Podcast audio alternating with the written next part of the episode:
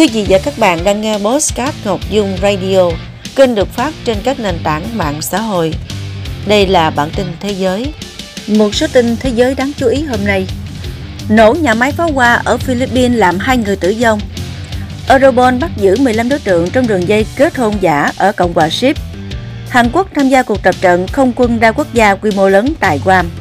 Trung Quốc đối mặt với áp lực thiếu hụt nguồn cung việc làm vào năm 2024 Nhật Bản thu phí leo núi Phú Sĩ để đảm bảo an toàn cho du khách. Du lịch hàng không thế giới phục hồi ngoạn mục trong năm 2023. Phát hiện mới có thể viết lại lịch sử định cư của người tinh khôn ở Bắc Âu. Sau đây là phần tin chi tiết. Thưa quý vị, đã có hai người thiệt mạng và ít nhất 5 người bị thương nghiêm trọng trong vụ nổ nhà máy pháo hoa ở gần thủ đô Manila của Philippines ngày 1 tháng 2. Nguyên nhân vụ nổ chưa được xác định. Theo giới chức địa phương, Vụ nổ gây cháy sau đó đã thiêu rụi cả nhà máy pháo hoa trên ở thành phố Cabuyao, cách thủ đô Manila 40 km về phía nam.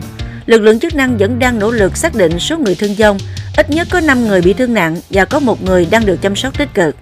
Theo thị trưởng Cabuyao, trong số nạn nhân có một trẻ trong độ tuổi từ 6 đến 7, được cho là con của công nhân làm việc tại nhà máy. Vụ nổ đã làm vỡ cửa sổ một số ngôi nhà gần nhà máy. Cơ quan cảnh sát châu Âu Europol thông báo đã bắt giữ 15 đối tượng trong đường dây đưa người nhập cư bất hợp pháp vào Liên minh châu Âu thông qua kết hôn giả với công dân các nước ở khu vực.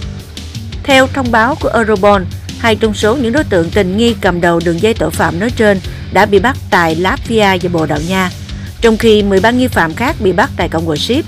Những đối tượng này chủ yếu là công dân Ấn Độ, Pakistan và Bồ Đào Nha bị bắt tại Ship với đầy đủ hộ chiếu, vé máy bay và giấy tờ cần thiết cho việc nhập cảnh vào châu Âu Điều tra ban đầu cho thấy đường dây này đã thu xếp để công dân các nước ngoài EU xin giấy phép cư trú từ nước thứ ba, sau đó sử dụng giấy tờ này đi đến các quốc gia khác trong EU.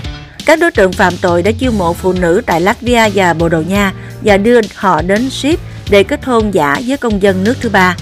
Thủ tục kết hôn thường diễn ra tại tòa thị chính ở thủ đô Nicosia tại thành phố Lanaka.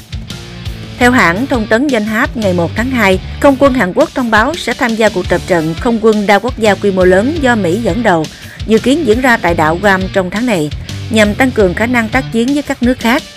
Theo kế hoạch, cuộc tập trận thường niên mang tên Cup No sẽ diễn ra tại căn cứ không quân Andersen tại Guam trong thời gian từ ngày 5 đến ngày 23 tháng 2, với sự tham gia của hơn 80 máy bay chiến đấu và khoảng 3.000 binh sĩ từ 6 nước, trong đó có Nhật Bản, Australia, Pháp và Canada.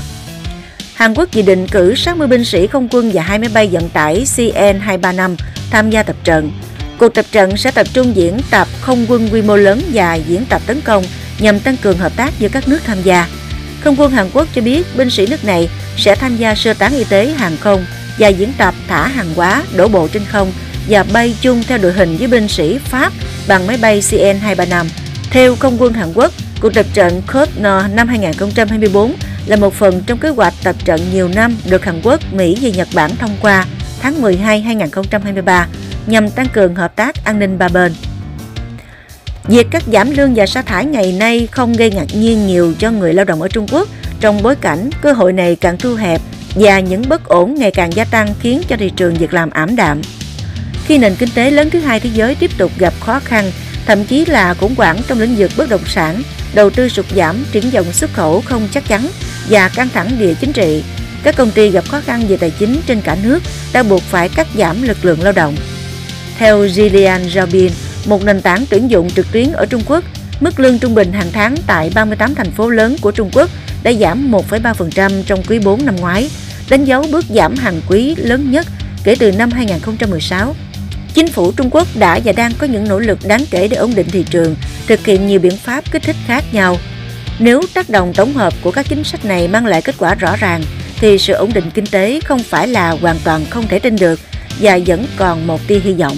Để thúc đẩy nhu cầu việc làm cần có các biện pháp kích thích mạnh mẽ hơn, trong đó có thể triển khai những biện pháp bao gồm việc nới lỏng các hạn chế mua bất động sản cũng như các chính sách tài chính và tiền tệ mở rộng hơn hoặc cắt giảm lãi suất hơn nữa. Một tác động dây chuyền khác của thị trường việc làm trầm lắng ở Trung Quốc là các dịch vụ tuyển dụng cũng bị cắt giảm và sa thải nhân sự. Các dự báo đưa ra vào năm 2024, thị trường việc làm sẽ phải đối mặt với áp lực vì mọi người không chỉ tìm cách giải quyết những mối lo ngại về sự sống còn mà người tìm việc làm còn muốn có những vị trí ưng ý và phù hợp. Hãng tin Kyodo dẫn một nguồn tin chính quyền địa phương cho biết những người leo núi Phú Sĩ theo cung đường thông dụng nhất ở tỉnh Yamanashi sẽ phải nộp khoản phí 2.000 yên, tương đương 13 đô la Mỹ từ mùa hè này. Biện pháp trên nhằm hạn chế tình trạng tắc nghẽn và hỗ trợ các biện pháp đảm bảo an toàn trong bối cảnh ngày càng nhiều quan ngại liên quan. Trong đó có việc leo núi liên tục xuyên đêm để có thể đón bình minh trên đỉnh núi. Không chỉ vậy, việc lượng du khách tới thăm ngọn núi lửa nổi tiếng của Nhật Bản tăng, đồng nghĩa với nhiều vấn đề nảy sinh, trong đó có rác thải. Khoản phí leo núi này dự kiến sẽ được thu tại trạm thứ năm của cung đường Yoshida bên phía núi thuộc tỉnh Yamanashi. Cung đường leo núi này dài 3.776 m, được chia thành 10 chặng và đỉnh núi Phú Sĩ là trạm thứ 10. Số tiền thu được từ phí leo núi này sẽ được dùng để thực hiện các biện pháp nhằm ngăn chặn việc leo núi liên tục, xây dựng nơi trú ẩn trong trường hợp núi lửa phun trào, cùng các biện pháp khác. Khoản phí này sẽ tách biệt với khoản phí 1.000 yên mà những người leo núi đang phải đóng trên tinh thần tự nguyện để bảo vệ ngọn núi. Tổ chức Giáo dục Khoa học và Văn hóa Liên Hiệp Quốc UNESCO đã công nhận Phú Sĩ là di sản văn hóa thế giới từ năm 2013. Ngọn núi lửa hùng vĩ này cũng là địa điểm du lịch nổi tiếng của Nhật Bản. Hiệp hội Vận tải Hàng không Quốc tế IATA cho biết du lịch hàng không trong năm 2023 đã tăng lên mức 94% so với năm 2019, phản ánh sự phục hồi ngoạn mục sau đại dịch Covid-19. Du lịch quốc tế trong năm 2023 phục hồi chậm hơn, tăng lên 88,6% mức của năm 2019. Các chuyến bay đến và đi từ khu vực châu Á-Thái Bình Dương bằng 72,7% mức 2019, trong khi các chuyến bay đến và đi từ khu vực châu Âu ghi nhận mức 93% và Bắc Mỹ là 101,4%.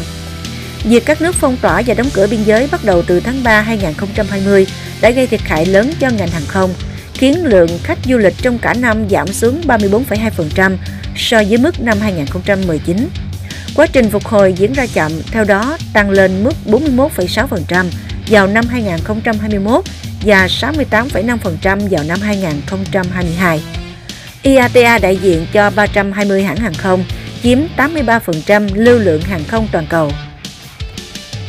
Mới đây, các nhà khảo cổ học công bố những phát hiện mới cho thấy thời điểm các nhóm người tinh khôn đầu tiên bất chấp giá rét định cư ở vùng Bắc Âu có thể từ hơn 45.000 năm trước đây, tức là sớm hơn khoảng 5.000 năm so với những hiểu biết từ trước tới nay. Nhóm các nhà nghiên cứu quốc tế đã tìm thấy xương người và nhiều công cụ bên trong một hang động ở Đức.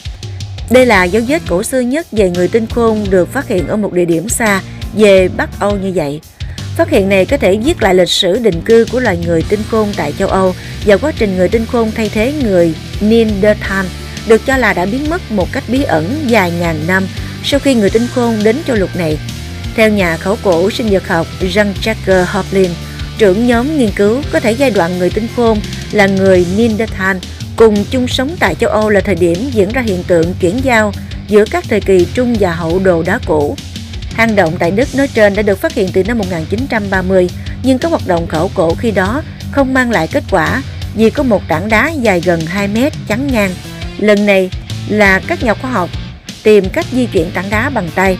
Kết quả, nhóm đã tìm thấy những con dao bằng đá hình chiếc lá giống như những cổ vật được tìm thấy ở các địa điểm khai quật cùng niên đại cùng hàng ngàn mẫu xương. Vừa rồi là bản tin thế giới.